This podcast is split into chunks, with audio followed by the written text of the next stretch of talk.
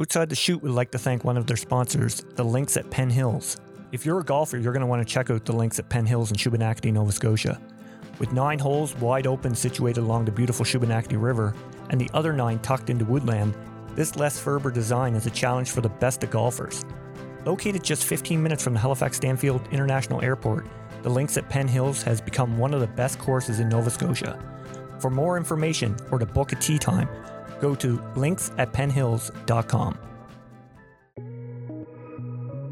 Hey, hey, happy Monday, everybody. Welcome to episode 23 of Outside the Chute. I'm your host, Randy Frame. Before we get going, I need to remind everyone of the East Hants Mastodons online poker tournament being hosted by CoolBet on December 5th at 8 p.m. Atlantic time. This is going to be a great event with huge cash prizes. To register, please go to cool.bet slash dons, and that's with a capital D, and then look for the Mastodons Poker Room under tournaments where you can pay your registration fee. The password for the tournament is Dons 2021, so that's D O N S 2021. Register now to get your spot. On to the OTC Player of the Week, and Michaela Caulfield of the Birmingham Thunderbolts 05 team out of Alabama takes home the weekly honors. Michaela went 8 for 15, good enough for a 533 average, with two doubles and two home runs, while also pitching four and two third innings, allowing one run on two hits, with no walks and striking out 10 batters at the Veterans Tribute Showcase last weekend in Georgia. Great job, Michaela. Now to this week's guest, and we sat down and chatted with former Oklahoma State Cowgirls standout and current Women's Canadian National Team member Lauren Regula. Lauren would have an amazing four year career at Oklahoma State where she would be named to three All Big 12 first teams, was a 2003 First Team All American, and was also named 2003 Big 12 Player of the Year. She would first see action with the women's national team in 2002 and would go on to play in the Olympic Games in 2004 in Athens and 2008 in Beijing before coming back to 2016 to win her first medal with Team Canada as they took home the bronze at the World Championships. We're going to talk to Lauren about getting their start in the game at the age of 12, her time at OSU, those two Olympic Games, as well as the struggle she went through during her time away from the game, and much more. This is a fantastic, candid interview from one of the true great people in this game and in life.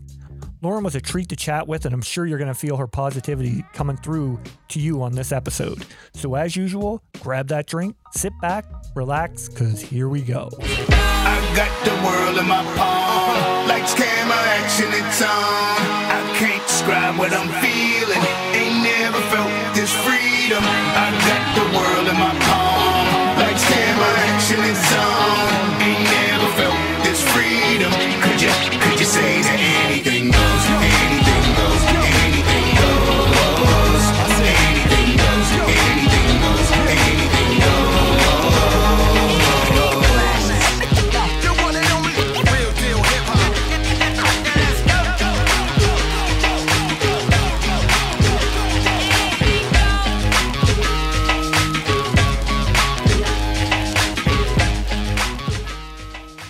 We go.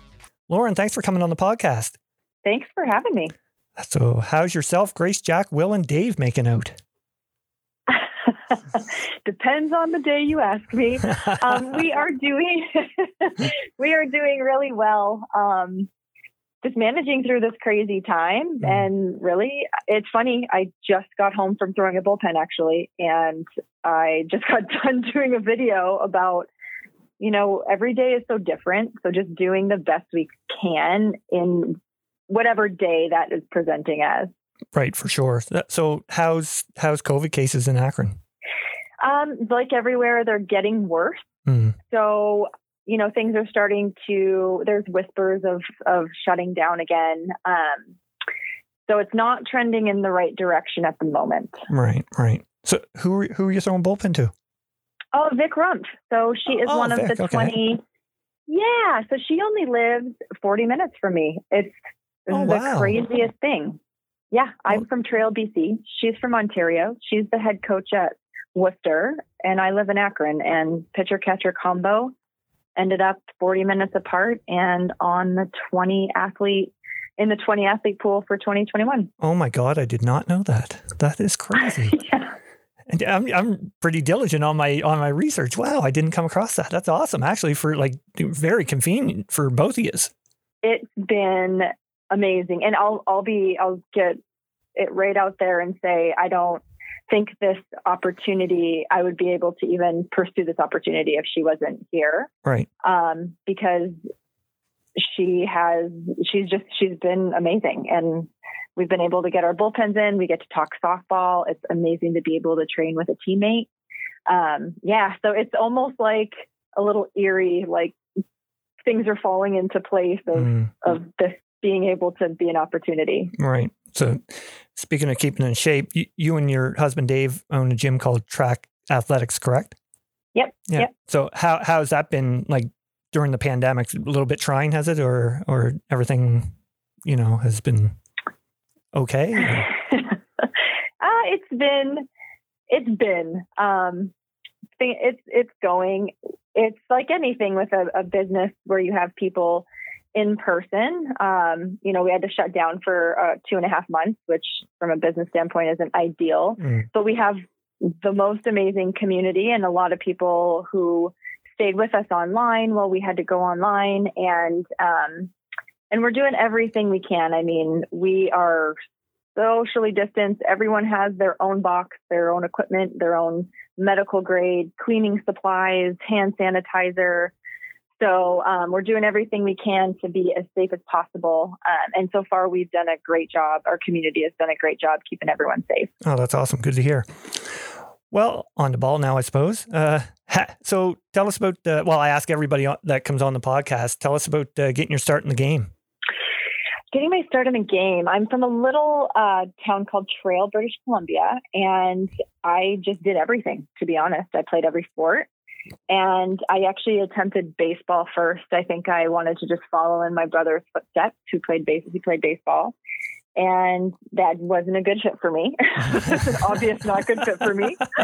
Um, I didn't know if I wanted to play any type of ball after that. Um, and then it was just the classic, you know, what season is it? Let's get a team with our our town and let's play whatever it is. And it was softball season, so um, we got a team. And um, actually, I should I should say that when I when I think about way back when, I actually missed tryouts for the trail team, so I ended up playing for a town about 40 minutes away called Salmo. Um, and that was kind of my first you know, step into it. And then it was just, what season is it? That's what we're going to play. Right, right. So how old were you when you got started? I was 11. What? Really? Yeah. Wow. That's, that's a late bloomer. Wow. Yeah. I wish it wasn't a late bloomer. I wish, I think there's so many late bloomers that got, get writ, written off by Yeah. like 9, 10, 11. Um, but yeah, I didn't even start till I was 11. And to be honest, it wasn't even my favorite sport till, until I was about mm, 16, 17. Okay. So, so did Trail have like a, like a, a good minor ball system?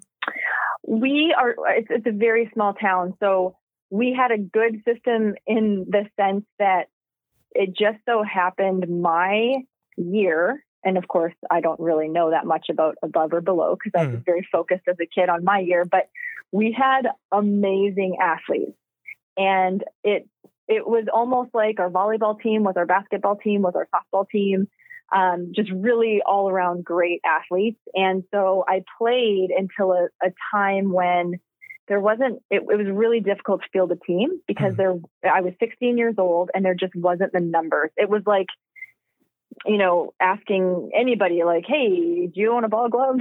Would you like to go stand in left field?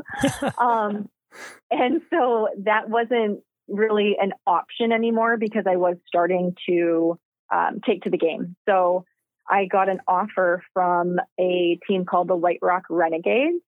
Mhm. And this is a funny story because I, I'm a parent now. And so I just am still looking at my, my own parents with this awe because they had no idea if I was good, bad, average. Um, but the team, this team, the White Rock Renegades, asked me to be on their ro- like I got invited to be on the roster they were an eight hour drive from me. Oh wow! From my dad, I should say. Yeah, I slept in the back. It was a very very short trip for me. I would wake up and I'm like, oh, we're already there. and he's like red eyes, like yeah, huh? yeah. yeah only eight hours. Yeah, just eight um, hours. just eight hours, and I'm like, for me, it was like an hour and a half. I slept the whole time. Um, but you know, they didn't have me go there because they thought this was going to lead to anything. It was, I didn't really have a team in trail. We didn't have enough kids. Mm-hmm. They offered, and I didn't, and it was an honor to be offered. Their organization is, is awesome. And so I ended up playing for a few years in a row with the White, White Rock Renegades organization. So my dad would, and my mom, they would drive me after school. I would get there. I would pitch on, you know, Saturday and then my coach was awesome. He'd give me the first game Sunday, and I we'd pack back up and head back out. Right. So, so were you? Did you pitch right away when you like when you started the game, or did you gradually just progress into it? Well, I think because I'm left-handed, everyone just wanted me to. You know, one hundred percent, absolutely, yeah. they were like, "You're lefty. You need to go in the, in the yeah. pitcher circle." I preferred, to be honest, I wanted to be an outfielder. So okay. I the hitting part of the game was the most fun for me, hmm. uh, and diving and diving and catching stuff, fly balls. Yeah, I think I might have pursued it if I was a righty. I might have ended up being a um, an outfielder and a hitter, but we really stuck with the we're going to figure out this lefty pitching thing. Right. Now you, you talked about White Rock. Now I saw that you uh, you won two Canadian Nationals with them in '98 and '99. Uh, what do you remember most about those two years? Oh, that's a long time ago that now. A, what that's do a I while remember? ago. um, gosh, talk about a fun talk about a fun experience in terms of how the White Rock uh, organization ran their team. I mean, I'm coming on from this little tiny small town uh, girl to what I considered at the time because they were, you know, I don't know if if it's still like this, but it's always by years, right? So mm-hmm. I, I played on the 1980 team, but I was actually in 81, so I was a year younger than everybody. And they had um, this really big reputation, and I think a lot of it, to be honest, I went through just you know, um, so happy to be there. Hmm. Um, I knew I could be there, but it still is almost like the small town girl with the big eyes. Right. And I, I, I can still remember actually certain practices that I would just watch our infielders and I would watch our outfielders like coming from my little town of Trail. I just didn't see people play like that right. to the level and to that, you know, ability. So I just remember it being such a fun ride, being on this absolutely amazing team. That's awesome. Now, during, during, like when you were in high school, there you also you also were in basketball and volleyball as well. Yes. Now, yep. see, that's that's good because I want to segue into the. I saw you posted on social media this this week or last week about uh, athletes playing multiple sports, and you're a big advocate as as as am I. Uh, you know, maybe maybe touch a little bit on that because I totally believe in what you're saying there. Yeah, I am really passionate about it um, because I think somewhere we've gotten on this track of having kids declare what they want to do and what sport they're going to go, you know, towards. Mm-hmm. And I tell kids when I do camps, you know, if someone asked me when I was 12 years old what I wanted to do, I wanted to be a hairdresser on Trail BC and I wanted to play volleyball or be a gymnast. and I, right? Like I look at my life now, who you don't know what you want when you're 12, 10, 9. Um, and so when I look at kids sports, I think one, you look at it, or I look at it from, it's, it's a continuum. And mm. when people pick, pick sports so early, it's because they think that that's going to give them the best shot to be the best down the road. It's going to give them the best shot to play Major League Baseball or go to the Olympics. Right. And if you look at sports like a train stop, right? And the road to, to the highest level is, say, 2,000 stops. And I got this from uh, Michael Gervais, who's a sports psychologist who's amazing. But it resonated with me so much. You need to stay on that train. And if you aren't happy doing it, that is going to be a miserable train. And maybe you get off at stop 200, 500, maybe you make it to 1,000, 1,500. But I know what it's like to get to the top level. I know the amount of work that goes into it, and I know how important it is to enjoy doing it. Mhm. So that's one aspect. The other aspect is from a physical standpoint, I will, I, I will, there's no way to know for sure, but I am like as certain as I could be without being, you know, have a scientific paper written on me. I am a better pitcher because I played volleyball. That Right. explosiveness really helped me. Um, I am a better, I was, I did play outfield in college when I went to uh, OSU and I hit. So I was a better outfielder. I could move laterally because I played basketball. Right. So you develop athleticism and they do cross transfer. And then the last thing I'll say, sorry, I'm, I get really No, that's okay. about this, but it's it's physical burnout, right? Like kids having ACL surgery at 12, 13, 14, 15. That if you change sport, you move your muscles and your bodies in different ways. You can balance out. You can actually get stronger. So that's one part of the burnout, and that's one part of the chance for injury. But I also look at mental and emotional burnout and injury. Mhm. Um, I live in Ohio. It's a very big soccer community, and I just have a hard time. Um, I just have a hard time understanding how having a soccer ball at your feet 365 days a year would give you that excitement to want to constantly play soccer. Exactly. And maybe there, yeah, there's outliers that might be, but when you're a kid, and this was for me, I couldn't wait to put my ball glove away and go grab a volleyball. Mhm. And then it was like, I couldn't wait to put the volleyball away and go grab a basketball. And then I couldn't wait. Like, it, there's that excitement and joy as a kid where you do something and then it's time to move on. Yeah. So, anyways, I can, and the other thing too, like I, I, my dad always said to me, and I say this to our kids, um, not because my dad said, but because I find it to be true. um, you know, you never know what you're going to like until you try it. So declaring you're going to be one sport when you're young, like I'm trying to get Grace to try lacrosse. Mhm. I want her to try as many different sports as she can because maybe maybe she has a love and she's found it, but maybe there's a love hidden somewhere underneath there that she just hadn't explored yet. So yeah, I'm like super anti specializing at an early age. Yeah, for sure. Like, you know, uh, growing up in Canada here, you know, it's it's hockey. So uh, I I played hockey since I was four years old, and you know, I I played at a relatively high level, you know, in my in my teens and everything. And I can remember, like when I was in midget and whatnot, and started playing summer hockey as well. And and I was still playing ball, but uh, you know, playing playing summer hockey, and then just going right into the next season by October, November, I was just like, uh, like, you know what I mean? Like, it, it, you, you're right. You just get, you get tired of it. And I really wish that those few years that I played summer hockey, I, w- I wish I had just, you know, concentrated on ball or, or, you know, anything else.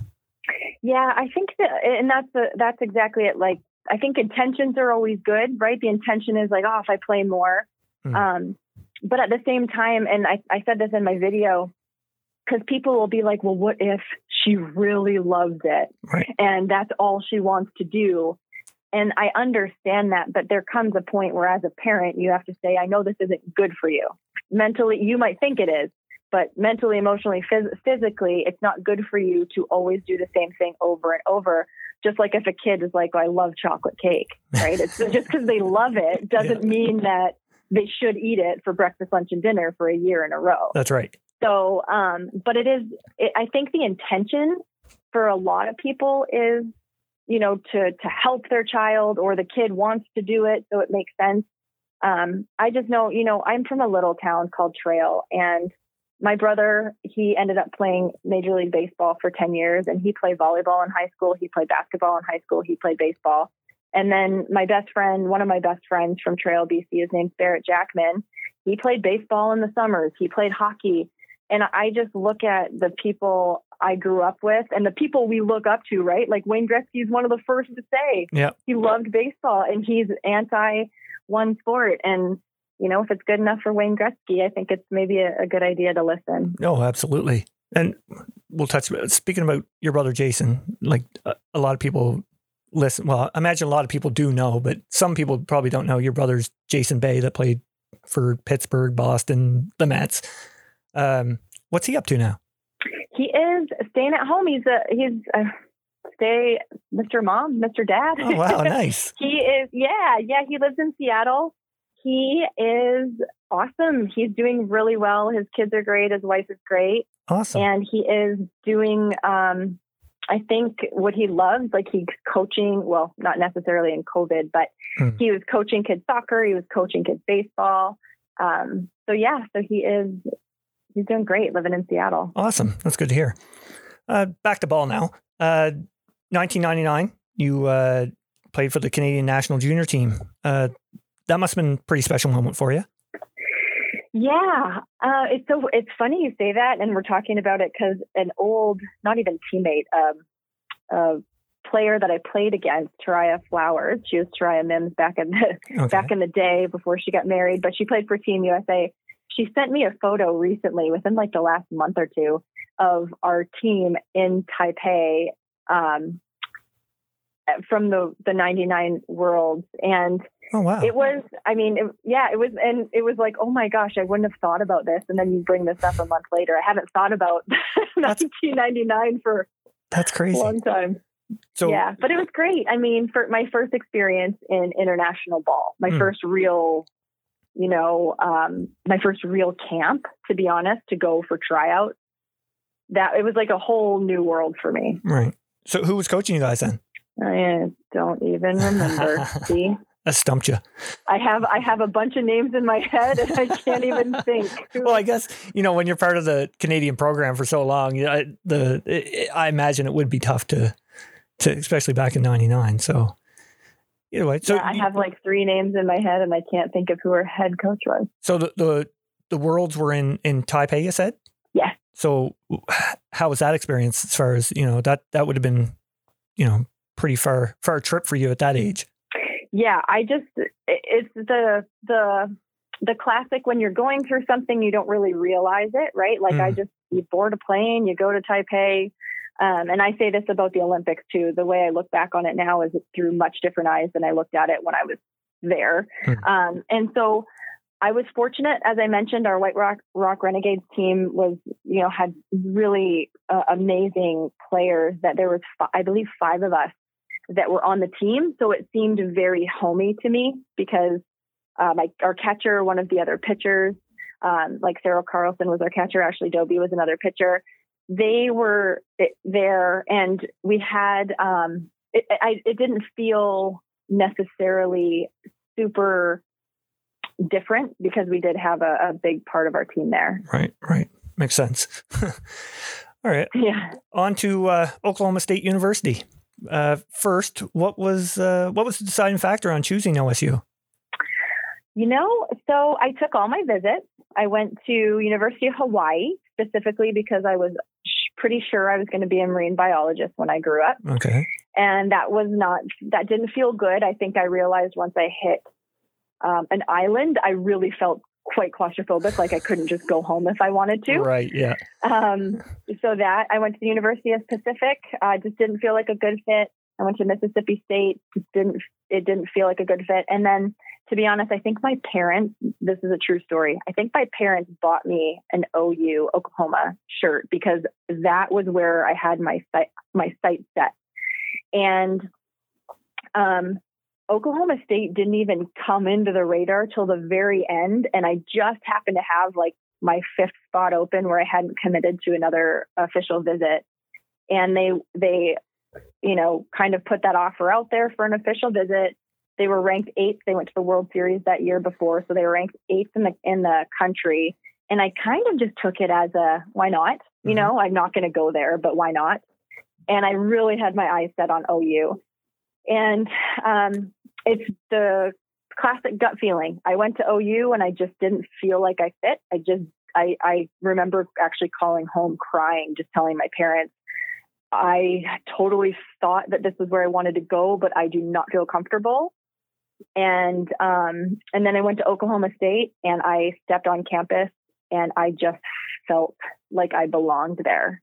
There was no um, they didn't do it. There was no nothing special. I didn't even, you know, usually when the recruits are in town, they had you go to a football game and they make it this huge, you know, deal that you're there. Right. And there was nothing. It was more of like uh, what you see is what you get, Lauren. And we're not going to put on this huge show for you because that's not real reality every single day. This is reality every single day.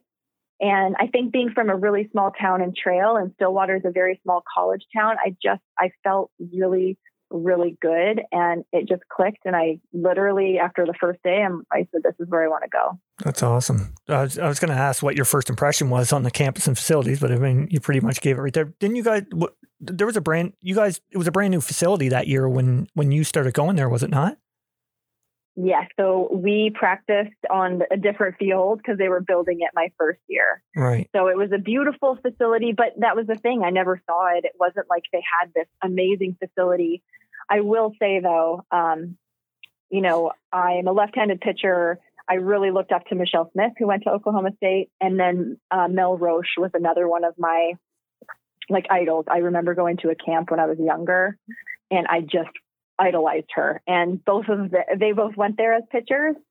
So um, I didn't. I don't think I knew that when I was looking for recruiting, but when I realized that, I was like, couldn't believe it. Oh, that's awesome. Yeah, once you once you get there and realize it's like, oh, well, this all makes sense now.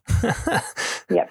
So, as a freshman, you went in there and you ended up being like the number one pitcher on the team. Uh, how do you think you handled that first season? Not well. Not well at all. okay. oh gosh, I had a really rough first two years, to be honest. Um, so basically, what happened is, uh, you know, my little town, I didn't have like a dedicated pitching coach that people have now. Right. I didn't even go do. I, I won't say I didn't go do lessons. There was there were two guys that helped me, Richard Rhodes, Brian Pipes. There's two guys that that helped me, but it wasn't like a. I didn't have someone for like dedicated lessons where here's my pitching coach. I was kind of a, you know, as I got older, when I started pitching, I really stuck with it because I threw hard.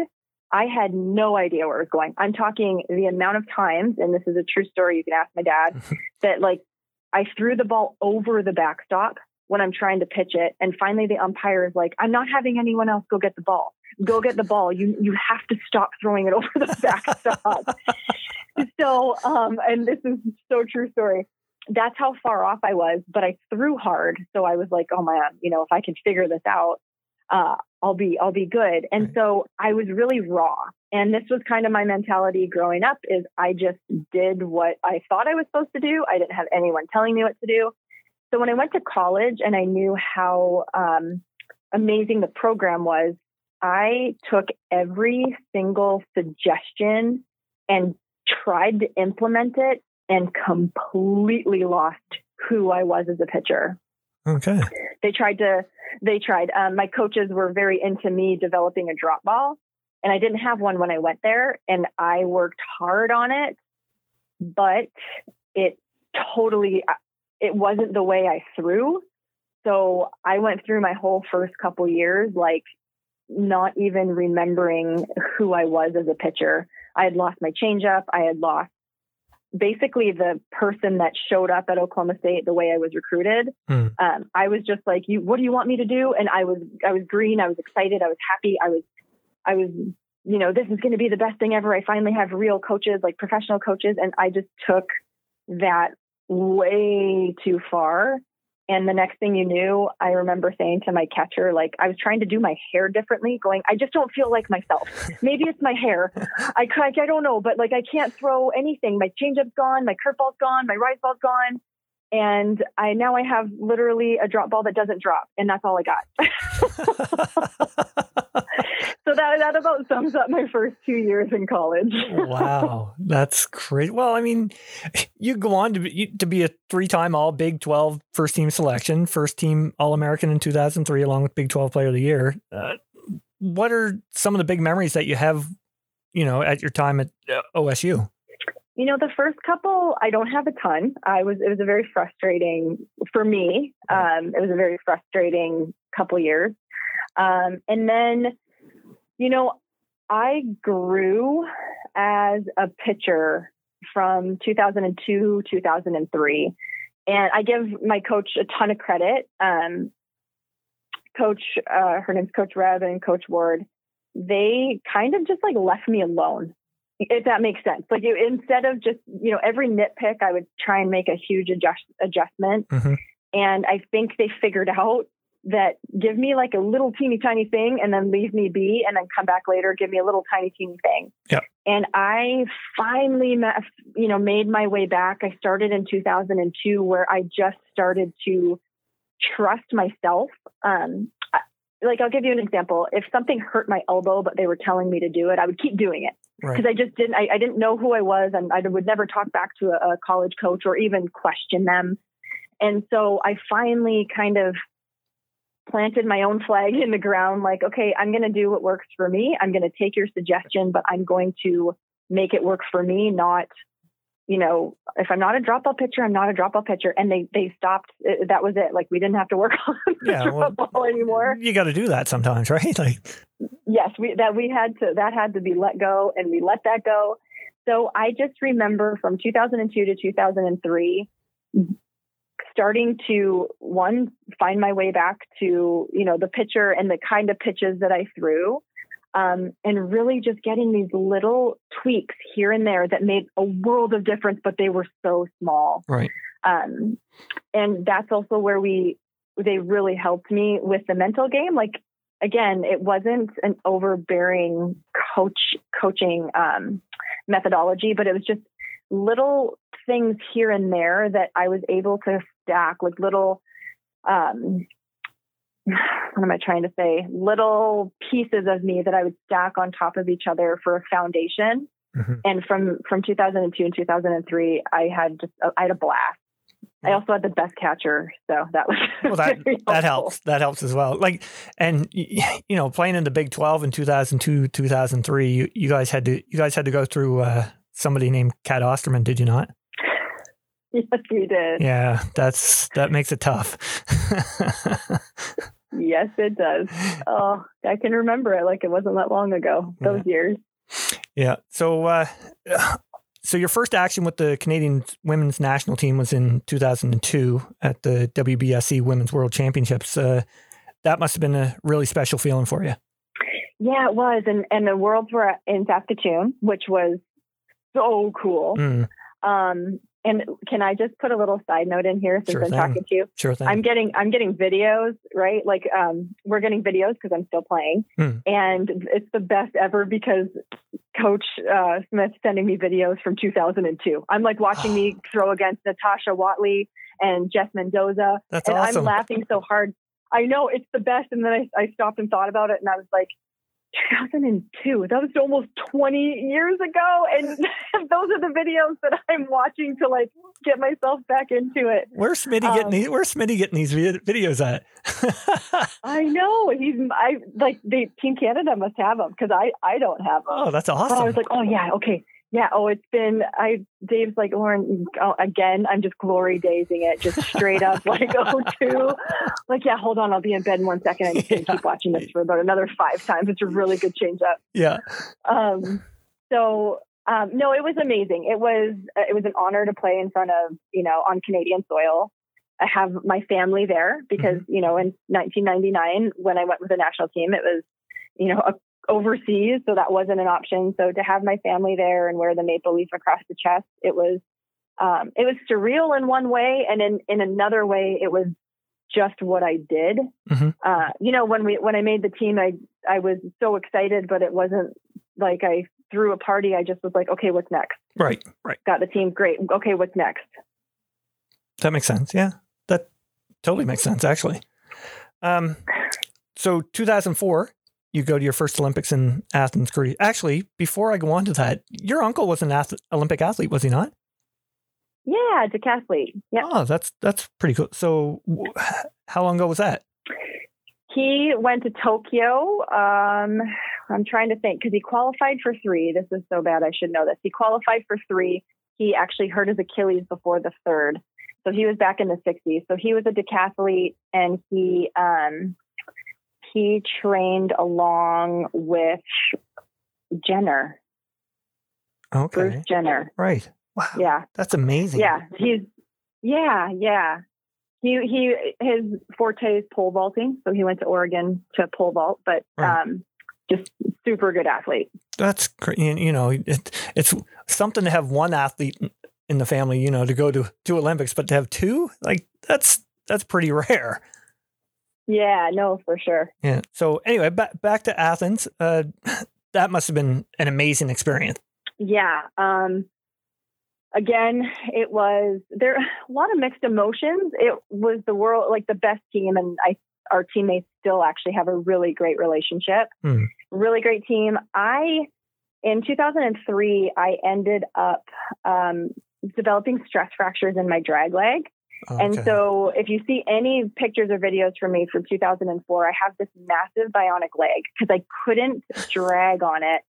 So, they went and took this huge plastic mold. It was ginormous and it was so not comfortable, but I, I couldn't pitch without it. And so, um, I couldn't drag my foot, my back foot. And I had a, I had a, um, yeah, I had a stress fracture above um, my ankle and below my knee. And it was basically the force that I was pushing down on just just created them. And so that was my senior year of high uh, excuse me my senior year at oklahoma state Hmm. where i i ended up on crutches but i tr- i was on crutches basically pitching trying to throw and help our team make it to to the world series. Um but it really jacked up my my motion. So when I think of the 2004 Olympics, I have all these memories, and then I, I just also have these these great memories. But then I also just remember, you know, as a pitcher, when you go in and you know you don't have your best stuff, I just I didn't have my best stuff, Right. and I I managed through fine. Um, I think mental uh, men- the mental game is one of my strengths. Yeah. But I I look back and um, man, I even was watching because my mom just put all one of her COVID jobs that she when she didn't want to leave and go anywhere where she put all of my brother's stuff and my stuff on like a big drive and sent it to us um, but it, it was it was it was also frustrating if that makes sense because Right. i just couldn't throw like i wanted to Well, I mean, you, um, you still so you had three shutouts in the in that Olympics. So I mean, yeah the numbers wise don't look so bad i actually believe it or not i looked not long ago the numbers wise don't look so bad Mhm. but um, i just i feel i feel like i could have helped our team right. a little more if I had if I had my my stuff. But Right. Um but I mean you're at an Olympic Games, right? Yeah. So was w- actually, one thing I come across when I was doing my research on it, you guys lost to Greece in that tournament. It- did you Yeah. guys underestimate them, or something? It was just one of those games. You know, I would say basically we had the, the we had the ability to play down to our competition. And that it wasn't the first time that we had played down to our competition. Right. Um, and so we really just did not show up that game. And that's something I think as a whole, when I look at the progression of where Team Canada is today, uh, you know, the confidence of just knowing you're going to show up and win a ball game, that's that's the error and that they've proven that and they deserve that. We didn't necessarily I think we told ourselves that that we did, but we also had those speed bumps along the way. Um, and that was just that was a, a perfect example of we just didn't show up that day. Yeah. Well, uh, you know that it's it, it happens in everything where you know any sport where any team plays to the level of their competition and it's so frustrating it really is you know especially when when you're favorite to win and you go out and you know proverbially shit the bed you, they'd say and and Yes. and it it's so frustrating Yeah, we beat Japan, which we had Yeah. no business beating Japan. When you look at when you look at you know Japan was ranked second uh, in the world, right? Mhm. They were the obvious favorites. We beat Japan, then we we lost to Greece. Um, and you know it's a very interesting fact, just so you know, it even happens in racehorses. Racehorses will race to the level of their competition. So when they have a faster horse behind or beside them, they'll run faster. So it is um, it is it does happen and i will say i'm extremely proud of of the team you know of the recent years because they have actually taken a huge stance and made sure that that just wasn't going to be the case anymore for Team Canada. Right, right. So when you were there, did you did you get to watch any other events? Obviously, you probably we went did. To, yeah, we went to volleyball. There was a couple events we went to. Um, the 2004 was interesting because we played the very next day, so we opted out of the opening ceremonies. Okay. Which is very um, common for people who are competing uh, or playing or whatever whatever their discipline sport calls it. Um, so we didn't do the opening ceremonies, and then we went right into softball. And softball is a pretty long event, right? Like mm-hmm. it's there was at the time eight eight teams, which means you're playing seven days which means then you have to go into the medal round. So we watched more softball and it took a, a long time. And then we got to go to a couple different events. But for the most part, it, it's not like you get to, we at least didn't get to go to a ton of them. Um, by the time our event was over, um, there wasn't that much that much left. And um, what happens in the in the in your rooms is you have a feed to every single sport. And sometimes that was even more exciting because you could go watch, you know, rowing and then you could go watch wrestling and then you could right. flip back and forth. So we did that, or at least I did a little more than actually go to the actual venues. Right. Right on. That's, that's cool to know. Um, so 2005, you'd, uh, I want to talk a little bit about the Chicago Bandits, the year you played with them. Uh, you go 17 and 1 0.88 ERA and share a Pitcher of the Year award with Jennie Finch. Uh, that's quite a zone you were in that year. yeah. And you know what's a really fun fact about that? The only game my future husband, which is now my actual husband, went to was my loss. Oh, no like, you, way. You you, yeah, yeah. I was like, you can't come anymore. Oh, like, I don't, wow. I don't lose. I'm not losing. and you came and I lost. Like, this is not okay. Oh. Um, yeah, that you want to talk about an experience and an amazing. Um, it was almost like me showing up to little Lauren from Trail showing up to the White Rock Renegades. Here, you know, I am on the team with Team USA players and all the players I played against that I hated playing against. Right. right? Um, like my catcher was Selena Collins. She went to Texas A&M. She was in our conference. So it was probably one of the most fun years I had playing ball. And it was just people from everywhere. Being on a professional team is a, so different than being on any other team mm-hmm. I've ever been on, just because, you know, the structure is a lot different. And so there was a lot of freedom to be yourself. Yep. Uh, but at the same time, structure because everyone was there for, you know, business and a job but man, it was it was a really really fun year. Oh no, no, it's, it's funny you talk about that uh, about uh, you know playing against people you played against forever and it was such a heated rivalry. Like that's something that you know I tell a lot of younger younger people that you know someday you might be teammates with these people and they'll become your best friends. You know what I mean? Like yep. you have such a big rivalry with them growing up, and then all of a sudden, oh, you're playing together. Because I mean, it happened to me in hockey where like I absolutely despised three guys on this one team. Two years later, we're teammates on like a on a on a major midget team. So and and you find out, oh, they're not too bad, and you end up being best friends with them. so it's it like, I mean, I I stress that to uh, to to younger people actually. So it's funny you brought that up. It's so true. You're right. Every time they're not on your team, they always just seem way worse. Yeah. and then you're like, hey, I'm actually really glad you're on my team. exactly. Uh, so anyway, I'm going to jump to uh, 2008 Beijing Olympics. Uh, did you know going into that that you're, you're you were retiring after it? Yeah. You yeah, did? that was my last. Yeah. Yeah.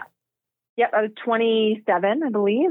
Right, Yep, 27. I was married, so I have one Olympic jersey hanging up. It says Bay. One Olympic jersey hanging up that says Regula. Mm-hmm. Um, and my husband was he's six years older than I am, five and a half if you ask him. And we knew that it was um, time to. We wanted to have a family, so that hmm. was my last. What I thought was my last hurrah.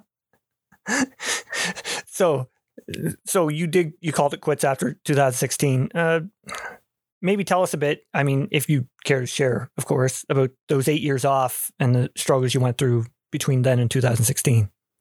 Yeah, yeah. So after 2008, we, I, my, our daughter Grace was born in August of 2009. So we were ready, just hitting straight up going family. Yeah. Um, and I, we had three kids in three years. So Grace was born August 14th, 2009. And then our youngest was born August 17th, 2012. And we had one right in the middle. Oh my god. So I literally had a third year, third year old birthday party with a one and a half year old. And while I was pregnant and then a couple days later went into the hospital wow. um, to have our youngest. So I I don't remember much. No Thank doubt. goodness for pictures. um, but yeah, I had a really, really bad, I struggled really badly. I had postpartum depression. Um, and it, it was a very challenging, very challenging time. Uh, I wasn't sure how challenging because you don't know what's normal. Like you have these kids, you're not sleeping. Our youngest screamed for like a year of his life. I mean, just screamed bloody murder forever. Like I couldn't get away from the screaming. Um, and man, I was about to jump out a window. Like I was in not a good headspace. I thought a lot about, like, I, I need to leave. I, I can't do Mhm. this. Um, and that lasted for about six years. Yeah, it was, it was a rough, was a rough six years. So what was the uh, what was the thing that brought you out of that? So um, we were living in Chicago when we had our kids, and then my husband and I knew we wanted to do our own thing. We opened up our own gym, our own business, and we wanted to raise our kids in space and, and in a little bit slower area. So we moved to Ohio. Opening a business is stressful enough. Never mind managing depression while doing it. It wasn't pretty. Um, and my husband can attest to that. But I hit a really big lull. So after I had Will in 26, uh, excuse me, 2012, when 2016 came, when during, from my experience from depression, it ebbs and flows. Like there were times where I could barely get out of bed. And then there would be times where I was like, okay, I think this is it. Like I don't even have to go get help anymore. I'm finally starting to feel better. And it would just yo yo up and down. And um, in 2016, when I got the opportunity to play for Softball Canada again at the World Championship, I remember thinking, maybe this is it. Maybe this is what I've been missing. I, you know, I went from being the athlete and having softball as my life to kids. Maybe the whole softball piece is um, going to make that depression go away. Maybe this is the missing piece. So I went and played in 2016, and I actually I had a good summer. Um, it, it was one of my better summers in the last however many years since I Mhm. had my kids in terms of my mindset and where I was. Um, and then I came back and I just plummeted. So between 2016 and 2018, I actually got worse. And I, in, in the summer of 2018, I could barely get out of bed. I wouldn't talk to anybody because I, I couldn't, I could barely function. Um, and my husband ended up calling a doctor and a therapist on my behalf because I just was, I mean, I was way gone. And um, I ended up, yeah, it was not, it was not good. And I didn't talk to him for like two days after he did that. I'm like, we live in a small town. Everyone's going to think I'm crazy. I mean, I had this like yeah. full on meltdown. Um, but I ended up, you know, getting, he called a phlebotomist to come to our house to get my blood work done. Like he did all of that because I could, I would go to bed. I would just, I wouldn't even say anything. I would just disappear because I couldn't even stand up. I was so tired. I would disappear at like five or six at night. And then he would have to wake me up at seven and I'd fall asleep. I'd be out cold. And then he would have to wake me up at seven, like, okay, we got to get going. Like the kids have to do things. And I just could barely function through the day. And so um, once I got my blood work done, and I realized that I was just, you know, there were things that were off, I ended up seeing a therapist. And um, in about, I'd say, early 2019, I started to feel um, like I remember waking up one day and um, I just remember waking up and I actually opened my eyes and I looked around and I was I was like, is this is this what normal people feel like? I I didn't remember, um, but things were working. So and then it's continued to just climb out from there.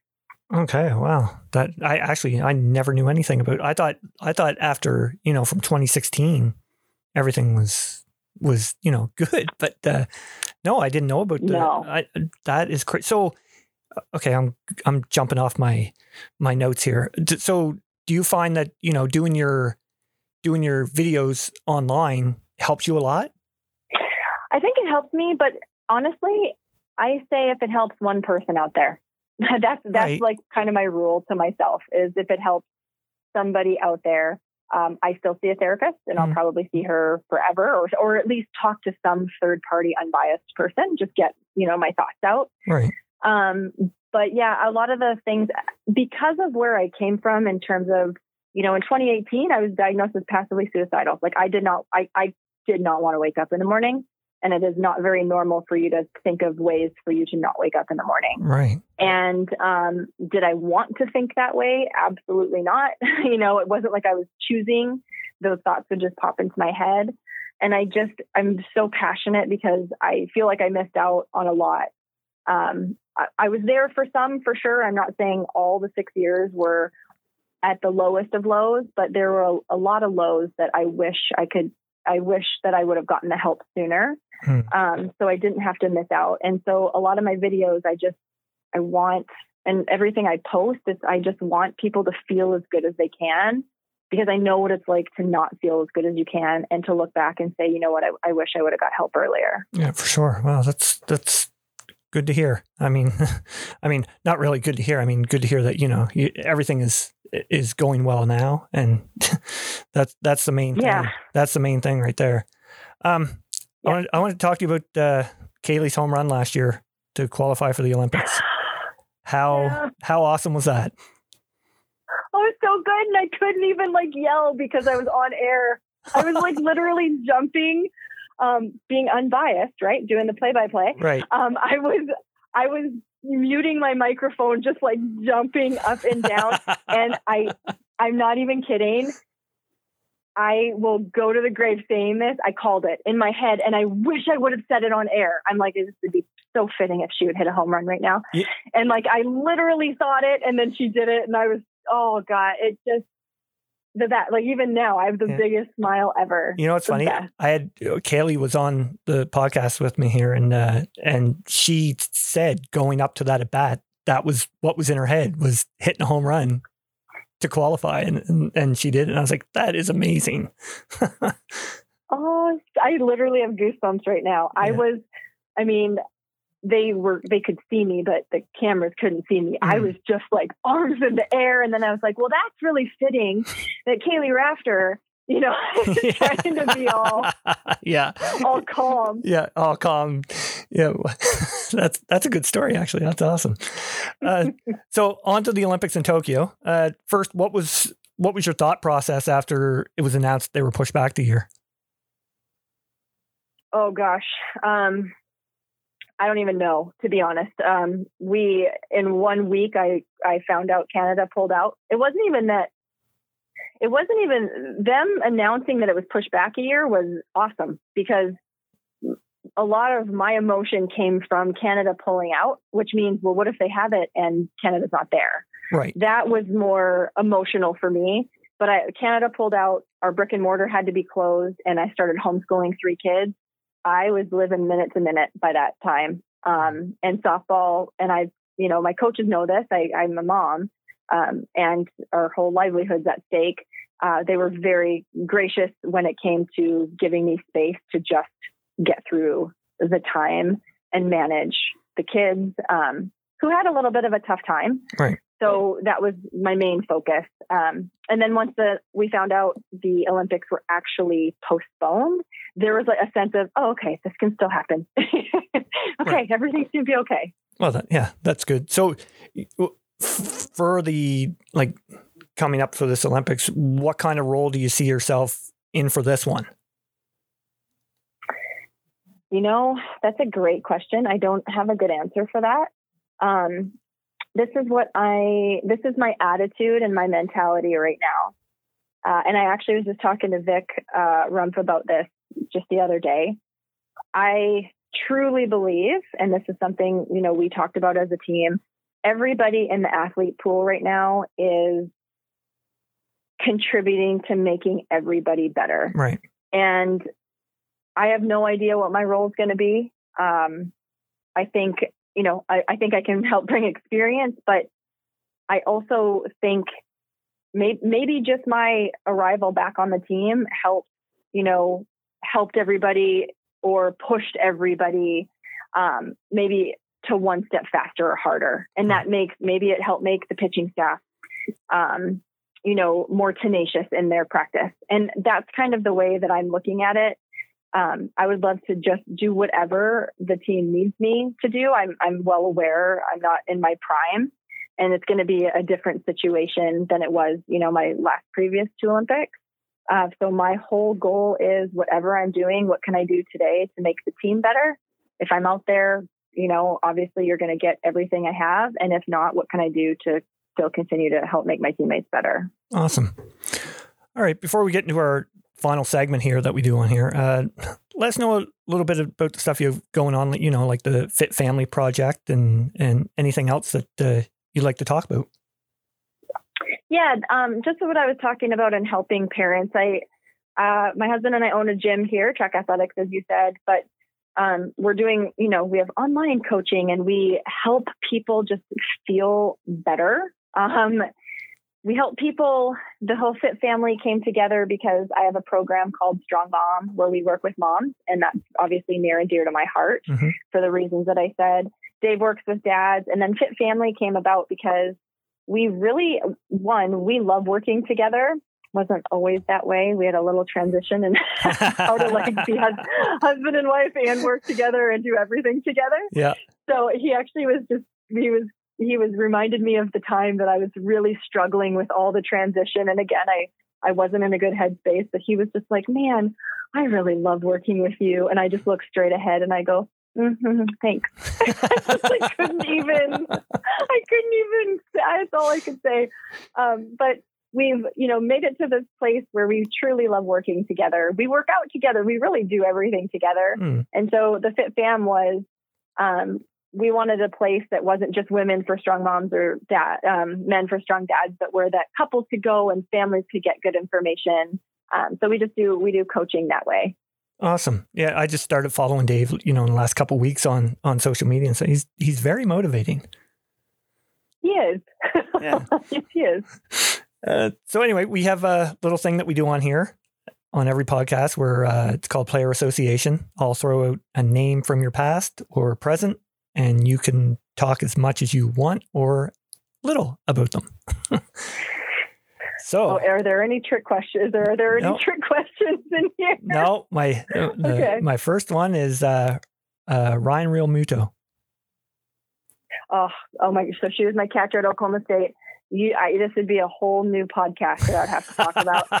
she is she is the um she is the, my she is my starting point on uh, me getting anywhere honest to god one of the best catchers not that i've just played with but that i've ever seen in my entire life Is that right? Yep. Okay. Next one is uh, Erin Cumpstone. i knew it so she's the other side of Ah. the coin so um also a huge reason as to where uh, I grew as a player. There are there are these two catchers who I played with the most, but Ryan at Oklahoma State and then Erin.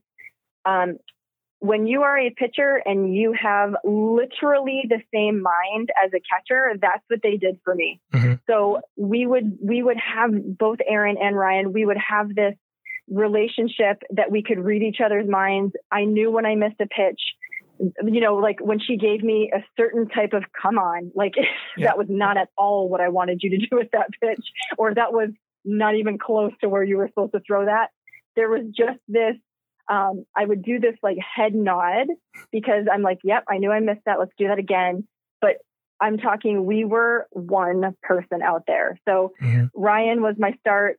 Erin was my um, kind of follow through into to me becoming the pitcher that I was able to become. Yeah, I know exactly what you mean. I, I I'm a pitcher myself. I've been pitching for 36 years, and I've had a couple catchers where you know you have that you know great relationship with, and you know when you didn't hit your, they throw the ball back hard to you, and you're like, mm. okay, I uh, I, I got it. Sorry about that. And then Yeah. you see it down again, like do it again. yeah, exactly. Yeah. All Yeah. right. Uh, next one, your teammate in Chicago, Jennie Finch. Oh, so you want to talk about someone who deserves all the the recognition and she's one of the nicest people that I have ever known. She's one of the most gracious people that I've ever known. And you know, we talk about um, women in sports, and they would always say, "Oh, Jennie Finch, and she could play." Like she had, not only is she just beautiful inside and out, but I was so fortunate to learn so much from her on the way she approached the game. We obviously were different pitchers, but the way she approached the game, I would just watch like hawk's eye being her teammate, being able to t- um, pick her brain.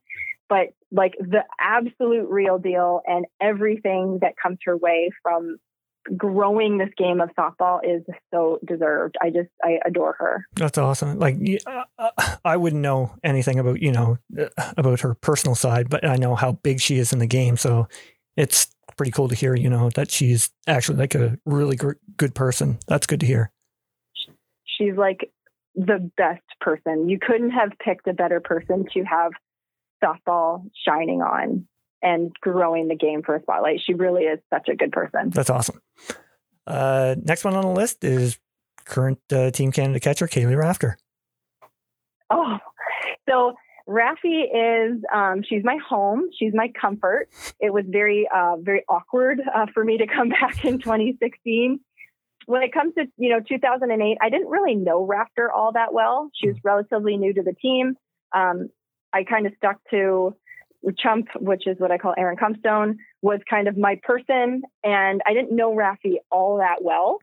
And in 2016, I mean, it was like a full beeline straight to her. and like she was, she was my home.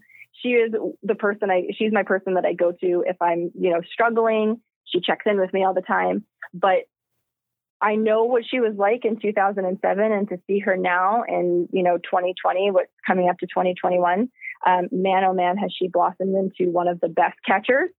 She's blossomed into one of the best hitters.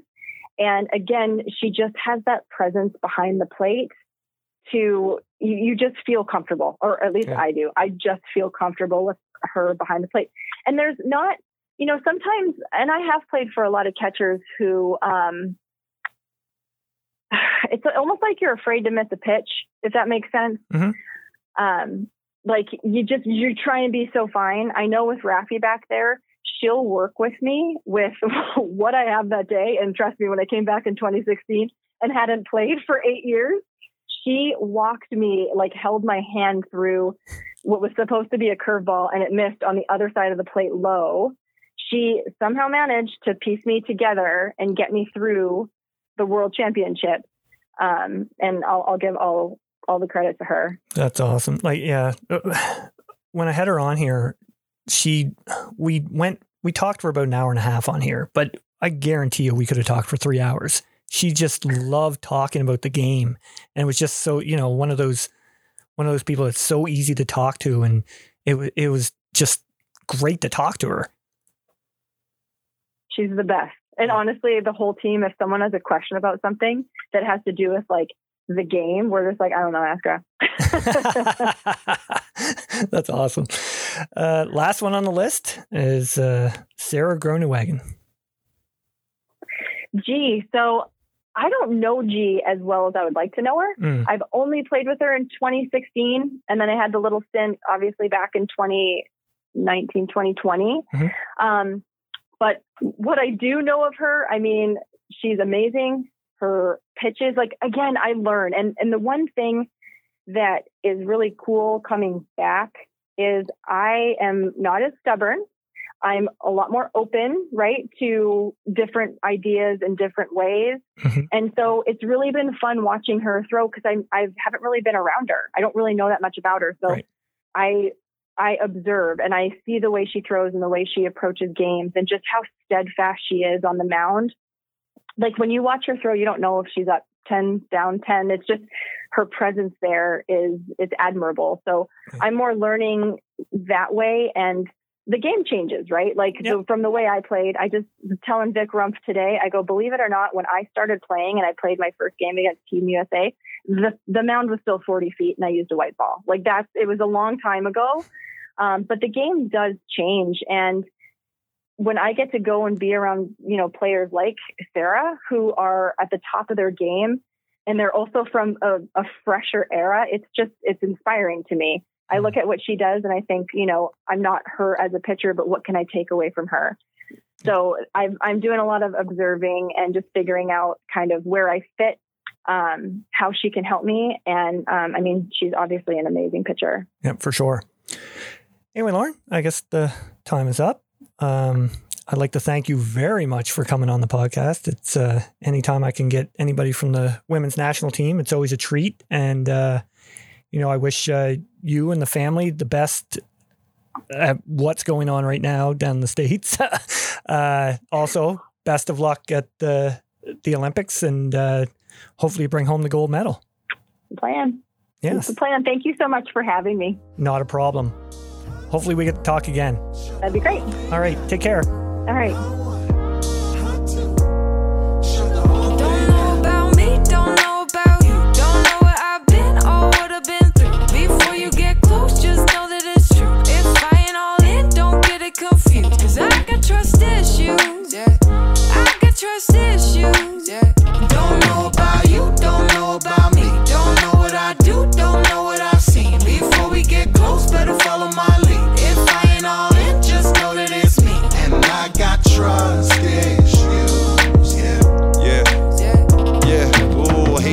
So, but I don't trust it so. People pulling on my strings like it's a puppet show. For anybody I don't know, leave me the fuck alone. Cause I ain't comfortable to be in crowds like a buffalo. Wait. Looking at your picture like what's real or not. Too many filters on your face, baby, peel it off. Always gotta take a smell of what that dealer brought. They say it's skunk marijuana when it's bunk marijuana. We don't jump when you wanna, best believe it. Leave it. They'll break bread with you, then double cross you like Jesus. Oh, we used to say don't believe it till you see it. But nowadays, even seeing it don't guarantee it. I don't trust.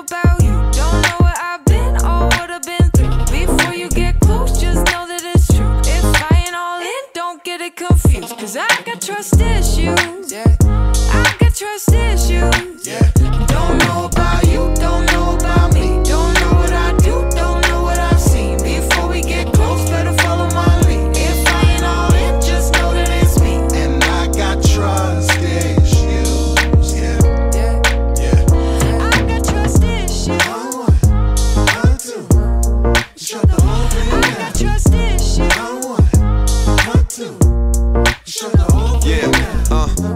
Lot for me to take your word. Cause I've been had a couple times, I'ma say it first. My ex girl cheated on me, I was out the door. My next girl had to prove that she was out for more. Wait, you talk a lot of game, but we just don't believe you. You need to tighten up your lips, baby, do some kegels. I ain't your boy, I ain't your friend, you need to tell your people.